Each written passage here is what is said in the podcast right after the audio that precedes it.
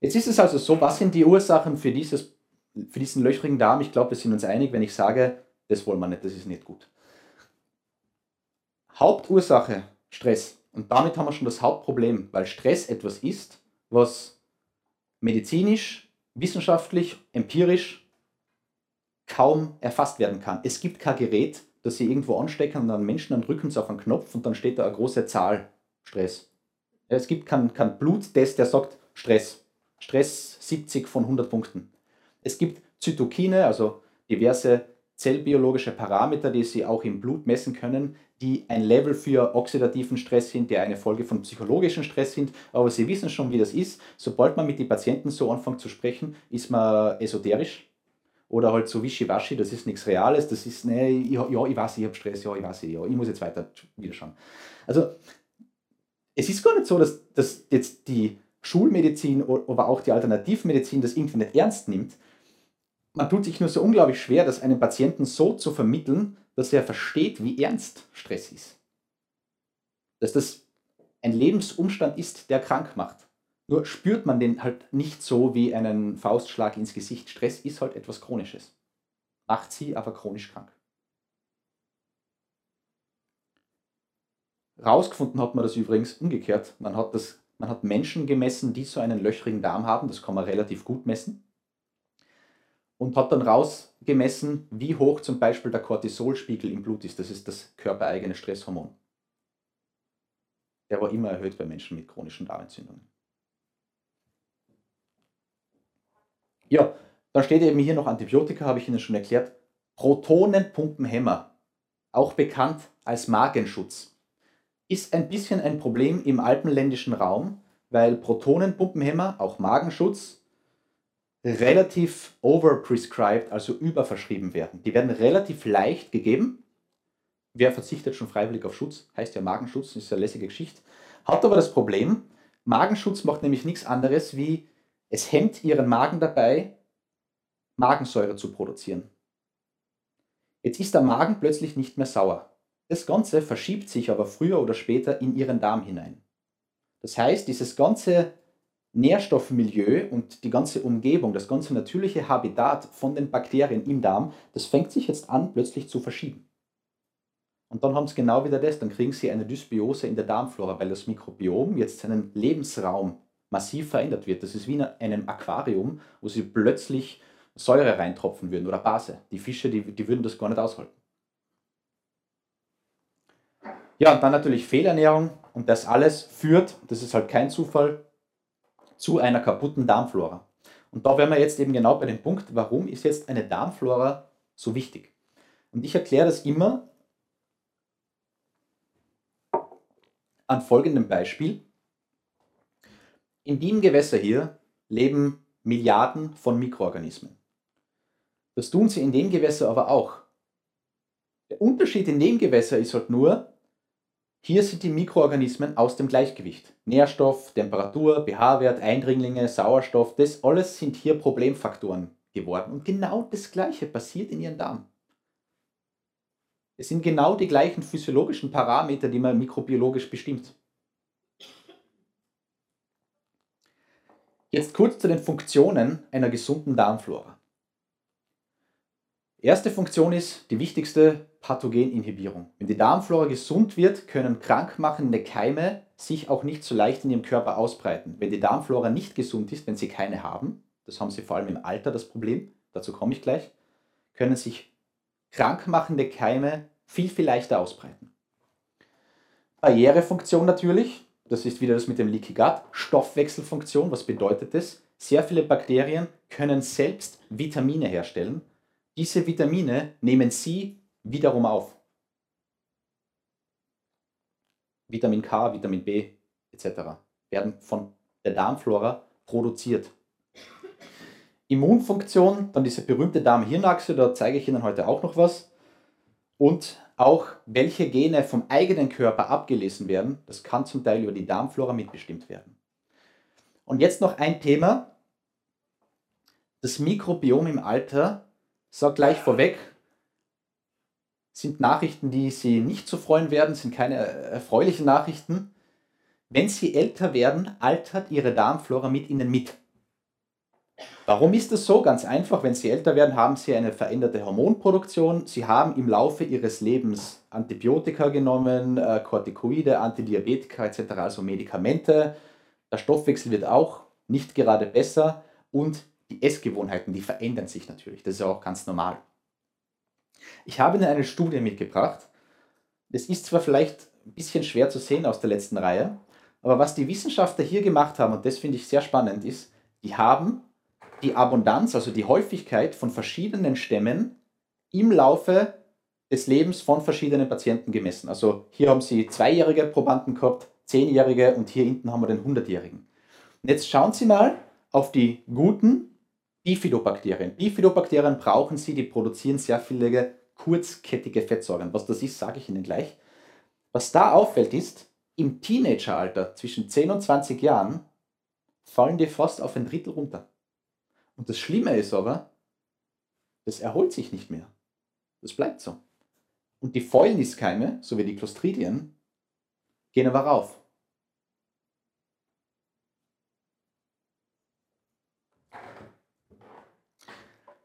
Nochmal ein Beispiel. Sie kommen mit 60 bis 70 Prozent Bifidobakterien zur Welt und sterben mit fast 0 bis 5 Prozent Bifidobakterien.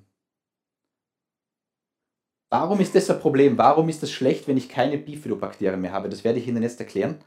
Ähm, es geht um diese berühmten kurzkettigen Fettsäuren. Kurzkettige Fettsäuren ist eigentlich der Hauptmetabolit, wenn Sie so wollen, das Hauptprodukt, das unsere Darmflora produziert. Diese kurzkettigen Fettsäuren wirken zum Beispiel tumorprotektiv, tumorsuppressiv. Man weiß zum Beispiel, dass Menschen ohne Bifidobakterien viel, viel häufiger Darmkrebs bekommen. Oder umgekehrt, Menschen mit Dickdarmkrebs, bei denen weiß man, die haben ein ganz, ganz anderes Darmmikrobiom, nämlich eines, das kaum kurzkettige Fettsäuren herstellen kann. Also diese kurzkettigen Fettsäuren, sagt man, sind der Hauptmodulator von diesen typischen Alterserkrankungen. Rheuma, Alzheimer, Parkinson, man, man liest ja jetzt immer wieder in den Zeitungen, ist Parkinson oder Alzheimer vielleicht eine Krankheit des Darms? Fragezeichen. Man weiß momentan mal so viel, dass Menschen mit Alzheimer oder mit Parkinson eine veränderte Darmflora haben. Das ist das berühmte Henne-Ei-Prinzip. Führt jetzt das Parkinson zur veränderten Darmflora oder führt die Darmflora zum Parkinson? Das ist ein sehr umstrittenes Thema. Es wird fleißig daran geforscht. Was ich Ihnen zum Beispiel mal sagen kann, ist, man weiß, bei Rheuma ist es so, bei Mäusen, muss ich dazu sagen, ist momentan nur bei Mäusen gezeigt. Mäuse, die Rheuma haben, können ihre Beschwerden vollkommen umgekehrt, also um, reversiert haben, wenn man ihnen Probiotika gibt. Beziehungsweise kurzkettige Fettsäuren, das ist ja, was ich Ihnen gesagt habe, der Hauptmetabolit von Bakterien, wenn man ihnen das spritzt. Ich zeige Ihnen jetzt kurz eine Studie, die wurde mit einem Produkt gemacht, ist aber nur kurz. Da geht es um die, weil ich, genau, weiß ich schon wieder, da geht es um die Probiotika-Einnahme bei älteren Menschen, weil es nämlich zum Thema Altern passt. Was da gemacht wurde, ist folgendes. Das waren 20 Probanden. Alter der Probandinnen war 50 bis 60 Jahre. Beobachtungszeitraum 9 Wochen. Und Sie sehen schon, da ist relativ viel gemessen, werden, gemessen worden, das meiste aus dem Blut, Serum, EDTA, also Heparinplasma, Vitamine, Vitamin B6, Zink, Selen, Calcium und Eisen, aber auch im Speichel Sexualhormone, Progesteron etc. und im Stuhl verschiedenste Moleküle, die herausfinden, ob der Mensch einen sogenannten Leaky Gut, einen löchrigen Darm hat. Falls Sie das mal lesen in irgendeiner Zeitung, meistens ist von dem hier die Rede, vom Zonulin. Viel Zonulin ist ganz schlecht. Das Zonulin, wenn das hoch ist, dann geht der Darm auf. Dann gibt es diesen löchrigen Darm. Also das ist einer der Hauptparameter, einer der Hauptbiomarker, der gemessen wird.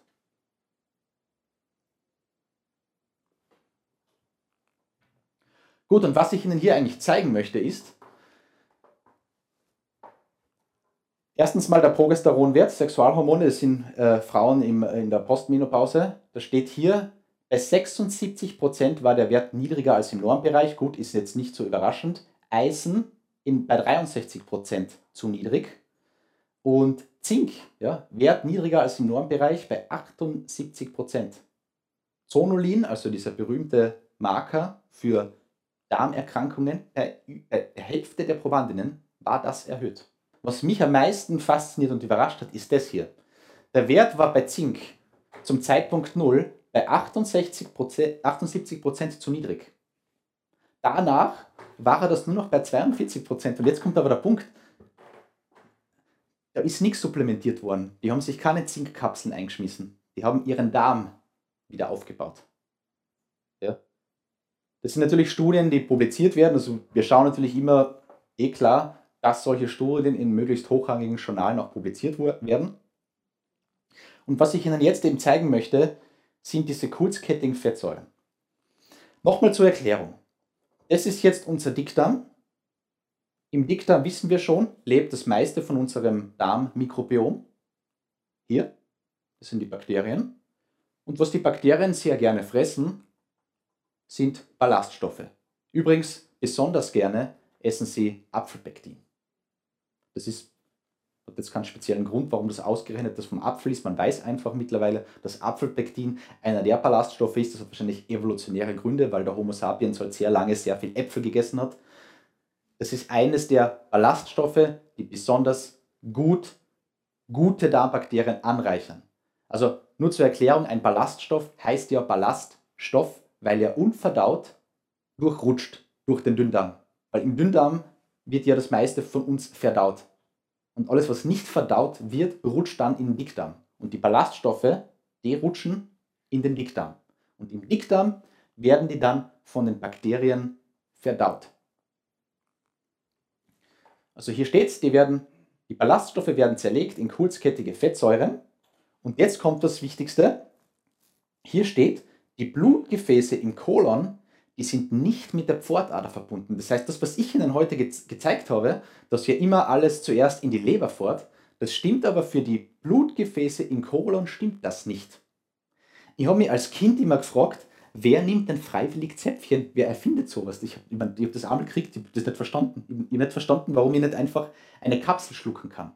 Das hat genau diesen Grund. Wenn Sie ein Wirkstoffmolekül haben, von dem Sie nicht wollen, dass es in die Leber geht, weil die Leber den Wirkstoff vielleicht aus Zufall kaputt macht, inaktiviert, dann müssen sie irgendwie einen anderen Eintrittsweg in ihren Körper finden.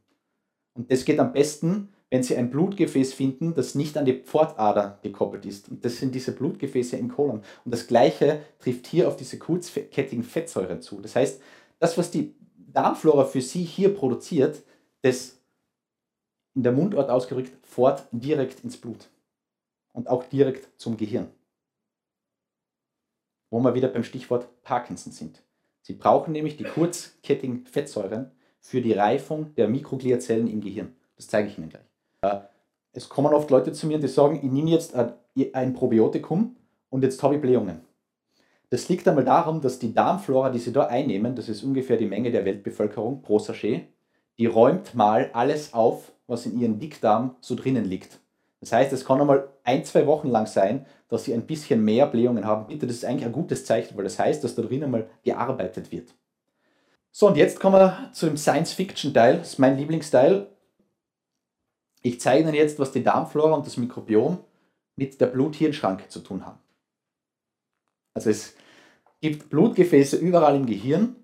Und der Unterschied zu den anderen Blutgefäßen im Körper ist, dass diese Blutgefäße, die sind besonders eng und die sind besonders selektiv, was sie durchlassen und was sie nicht durchlassen. Und das Coole ist aber, diese Blutgefäße und diese Zellen, bei denen gibt es auch diese Tight Junctions und die können genauso auseinandergehen und das hängt auch wieder von der Darmflora ab. Nur haben sie ja keine Darmflora im Gehirn, aber es hängt von diesen kurzkettigen Fettsäuren ab. Also diese kurzkettigen Fettsäuren, die sorgen nicht nur im Darm dafür, dass alles dicht ist, sondern die sorgen auch dafür, dass ihr Gehirn dicht ist. Man könnte also sagen, sie haben sonst ein löchriges Gehirn. Kurzkettige Fettsäuren sind klein genug, die können ins Gehirn rein. Also nochmal erklärt, Sie haben hier diese komischen, lustigen, kurzkettigen Fettsäuren, die kommen aus dem Darm, hergestellt durch die Darmflora. Und jetzt ist natürlich die Frage, also hier steht es nochmal, können die Blut-Hirn-Schranke passieren und sorgen dafür, dass sie schön dicht sind. Und jetzt ist die Frage, was tun die im Gehirn überhaupt? Die machen nichts anderes, als die körpereigene Müllabfuhr im Gehirn zu füttern. Das ist quasi der Brennstoff für diese berühmten Mikrogliazellen. Und die ist wiederum verantwortlich dafür, dass zum Beispiel diese Amyloid-Plaques, die so extrem verantwortlich dafür sind, dass man Alzheimer bekommt, dass die abgebaut werden. Die knabbern die wieder auseinander.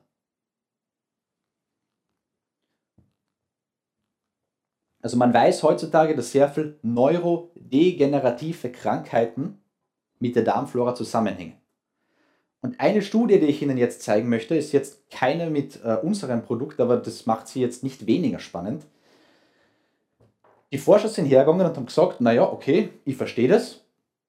Eine Maus hat einen Darm. In dem Darm gibt es wahrscheinlich kurzkettige Fettsäuren. Die werden im Darm produziert. Die gehen dann irgendwie ins Gehirn, wahrscheinlich durchs Blut. Und wenn die im Gehirn ankommen, dann werden diese Mikrogliazellen optimal ausgereift und alles ist in Ordnung. Und wenn ich Mäuse habe, die keimfrei sind, jetzt werden Sie sich fragen, wie macht man eine keimfreie Maus? Also das sind Mäuse, die haben keine Darmflora, die haben gar keinen Keim.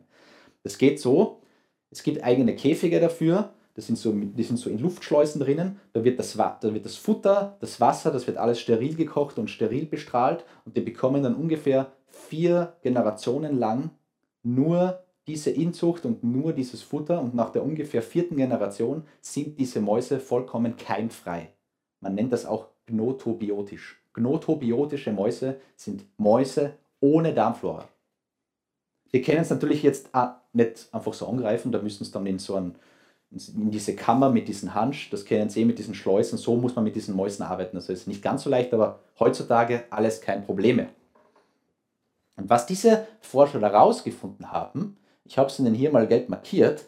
Uh, partial ablation of gut microbiota with antibiotics produces a microglial phenotype similar to the ones observed in germ-free mice. Also auf Deutsch, wenn ich den gesunden Mäusen Antibiotika gebe, also auch die Darmflora kaputt mache, so wie in diesen keimfreien Mäusen, dann war das Gehirn genauso zerstört wie in den keimfreien Mäusen.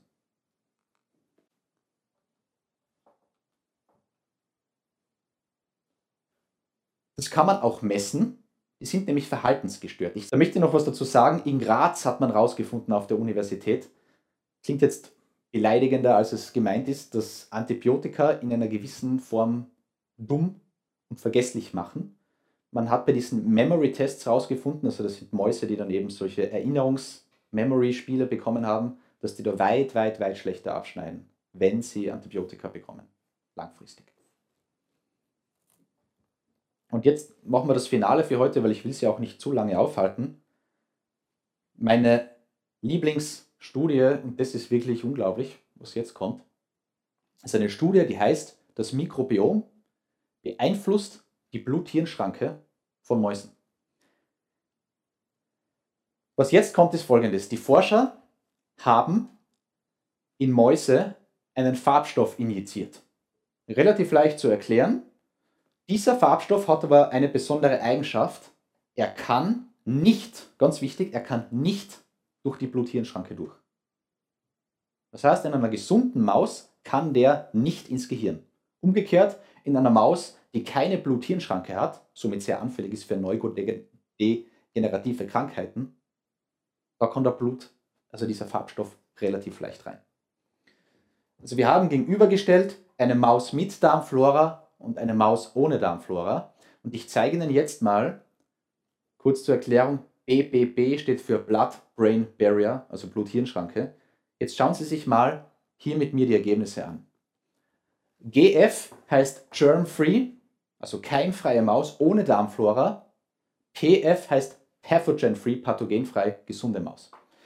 Kurz, was Sie da sehen, blau angefärbt sind die Zellkerne Rot angefärbt ist dieser Farbstoff, von dem ich Ihnen erzählt habe. Das heißt, Sie sehen hier noch so Reste, das sind noch die einzelnen Blutgefäße im Gehirn.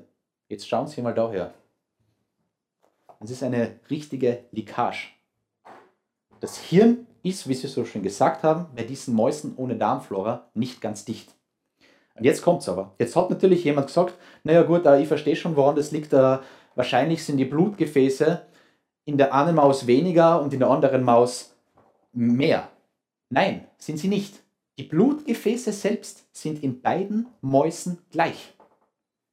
Das sehen Sie hier sehr schön. Achso, das sehen Sie ja gar nicht. Das sehen Sie sehr schön bei diesen Bildern. Die sind vollkommen normal entwickelt. Sie sind nur löchrig. So wie der Darm löchrig ist.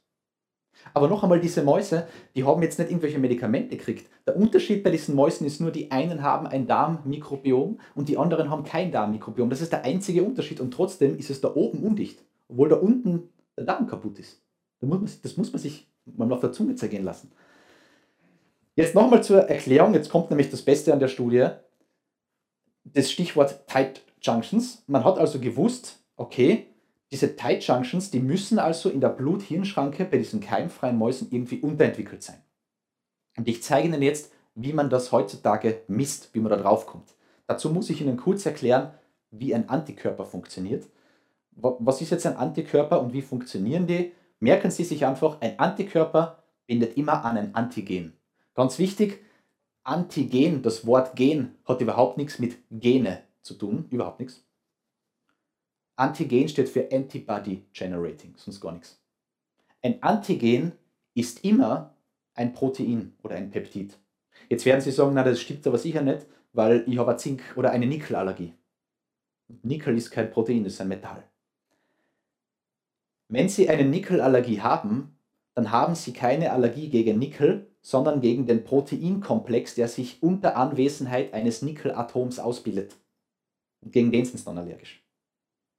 Der Triggerpunkt ist immer so ein Protein, gegen das der Antikörper bindet. Und wir können uns ja erinnern, diese Tight Junctions, sind ja auch Proteine.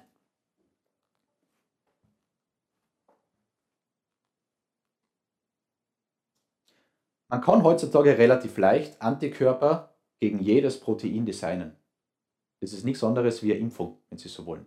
Sie können heute eigentlich bei einer Firma anrufen und sagen, du pass auf, ich bräuchte dringend einen Antikörper gegen das Protein XY. Drei Wochen später haben sie das im Postkasten. Sie können sich vielleicht erinnern, wie jetzt solche Viruserkrankungen, äh, wenn es neue Virusepidemien gibt, es geht relativ schnell, dass man Impfstoff hat. Innerhalb im gleichen, im gleichen Jahr ist der oft fertig. Man nimmt einfach irgendein Oberflächenprotein von einem Virus, also es ist nicht irgendeines, es ist ein Oberflächenprotein vom Virus und designt gegen das einen Antikörper.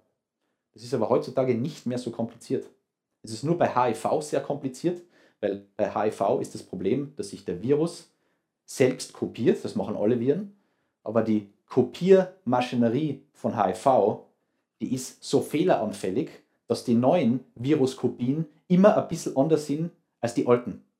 Das heißt, sie können eh einen HIV-Impfstoff produzieren, der wirkt äh, genau gegen die HIV-Viren jetzt gerade, aber in einer Woche haben sie schon wieder ein bisschen an die anderen und da wirkt dann dieser Impfstoff nicht mehr. Das ist das Problem. Aber jetzt rede ich zu viel. Also wie funktioniert jetzt so ein Antikörper? Hier in Gelb sehen Sie Antikörper und hier sehen Sie Antigene. Das sind diese Legosteine hier. Also irgendwo kann ein Antikörper hier binden. Und jetzt kommt der Trick, der überdrüber Schmäh. Die haben folgendes gemacht. Die haben einen Antikörper gegen diese Tight Junction Proteine designt. Sie wissen ja, in der keimfreien Maus ist ja das Gehirn löchrig. Dort gibt es keine, keine Tight Junctions. Somit wenig Bindestellen für diesen Antikörper. Ja? Also der bindet irgendwann das Antigen. Das ist in diesem Fall dieses Tight Junction Protein. Und jetzt machen die einen ganz einfachen Trick. Sie koppeln an diesen Antikörper ein grün leuchtendes Molekül. Ist nichts Besonderes, kennen Sie vielleicht aus der Zeitung. Da gibt es diese schrägen Experimente mit dem leuchtenden Kaninchen. Das war genau die Technik. Brauchen Sie Angst haben, denen tut jetzt nichts weh oder so. Das schaut viel grausiger aus, als es ist. Ich meine, es ist jetzt es ist ein gentechnisches Experiment, keine Frage. Aber das ist dieses berühmte äh, grüne fluoreszierende Protein, GFP. Ja, und die Forscher sind jetzt hergegangen und haben diesen grünen leuchtenden Antikörper auf die Blutgefäße von der Bluthirnschranke von diesen Mäusen drauf getropft und haben das inkubiert. Also das wären die Zellen mit den Tight Junctions. Jetzt kommt da dieser leuchtende Antikörper her und bindet, wenn es Tight Junctions gibt. Wenn es keine gibt, kann nichts binden. Und jetzt schauen Sie sich das Ergebnis an. Links die keimfreie Maus. Da leuchtet relativ wenig grün. Warum? Weil die Blutgefäße vollkommen löchrig sind. Es gibt einfach nichts, an das der Antikörper binden kann. Der kann nichts detektieren. Es gibt kein Okludin, keine Tight Junctions mehr. In der gesunden Maus funktioniert das aber wunderbar. Wenn Sie lieber Balkendiagramme wollen, hier ist es nochmal als Balkendiagramm, also das Lichtsignal dargestellt. Sie sehen, das ist überall signifikant erniedrigt. Immer wenn Sie so Sterne sehen bei Balken, heißt das, der Unterschied ist statistisch, statistisch signifikant. Im Mikroskop haben Sie hier eine Blutgefäßwand, die ist hier sehr glatt und sauber ausgebildet und hier schon wieder löchrig ausgefranst und hat einen freien Eintritt für Gifte, Toxine und alles andere, was so im Blut durch die Gegend schwimmt. Und jetzt haben sie noch ein Problem. Wenn nämlich die Darmbarriere kaputt ist, dann haben sie mehr Toxine. Jetzt kommen die Toxine ins Blut und können auch noch ins Gehirn. Das ist also ein doppelt schlimmer Effekt. Und jetzt die Abschlussfrage für heute. Kann ich das durch Probiotika umkehren? Geht in dem Fall äh, mit Omnibiotik Stress Repair. Ich erkläre dann gleich, warum es das Omnibiotik Stress Repair war. Nur mal zur Erklärung. Also was wir jetzt machen, ist folgendes mal. Kennen Sie das? Das wird in Graz relativ stark gemacht. Graz ist da federführend. Stuhltransplantation. Wird immer häufiger durchgeführt bei Menschen, bei denen nichts mehr hilft. Transplantiert man den Stuhl, zum Beispiel bei Fettleibigen, die bekommen den Stuhl von ganz, ganz dünnen Menschen. Hat einen Nachteil, man weiß halt noch nicht genau, wie viele Viren ich mittransplantiere. Bakterien kann man relativ gut rausfiltrieren. Jetzt werden Sie sagen, Moment, die filtrieren Bakterien raus, eigentlich schon mehr die Darmflora transplantieren. Man weiß mittlerweile, das ist ziemlich schräg, dass der Effekt auch relativ stark auftritt, wenn ich, wenn ich den steril filtrierten Stuhl transplantiere. Das hängt wieder mit diesen kurzkettigen Fettsäuren zusammen. Die können es nämlich nicht rausfiltrieren. Also worauf ich hinaus will ist, ich will die Stuhltransplantation überhaupt nicht schlecht reden, weil es ist eine ziemlich komplizierte und hochkomplexe Angelegenheit. Es gibt aber ein Restrisiko bei Krankheiten. Das kann man nicht ausschließen. Also es kann sein, dass man Krankheiten mit transplantiert bekommt. Das kann aber bei einer Blutspende auch sein. Also es gibt ein Restrisiko, aber es ist gering, weil die Leute werden von oben bis unten durchgecheckt. Umgekehrt muss man halt wieder sagen, man weiß über die Darmflora noch nicht alles. Vielleicht kriege ich einen gesunden Stuhl, bei dem man heute glaubt, dass er gesund ist und kriege in zehn Jahren aber Krebs von dem, weil er vielleicht einen Keim hat, der Krebs verursacht, nur weiß man es heute noch nicht. Also, ja.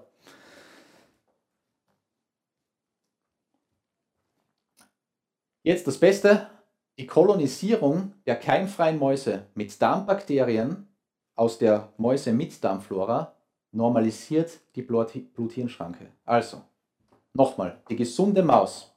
Nix rot, kein Farbstoff im Gehirn. Die keimfreie Maus, komplett rot, der Farbstoff sickert ins Hirn durch. Und dann die transplantierte Maus, Sie sehen schon, es ist nicht perfekt, aber die Reduktion kann sich wirklich sehen lassen. Dafür, dass das nur über den Darm gegangen ist, finde ich das äußerst beeindruckend. Und jetzt der letzte Beweis, wo ist jetzt der, dass das irgendwas mit diesen kurzkettigen Fettsäuren zu tun hat? Dafür haben sich die Forscher folgendes Experiment einfallen lassen. Eine Maus mit Darmflora, eine Maus ohne Darmflora, eine Maus, so machen wir es gleich so, also eine Maus mit Darmflora, eine ohne, eine bekommt ein Probiotikum, das ganz stark Butyrat produziert, also eine kurzkettige Fettsäure.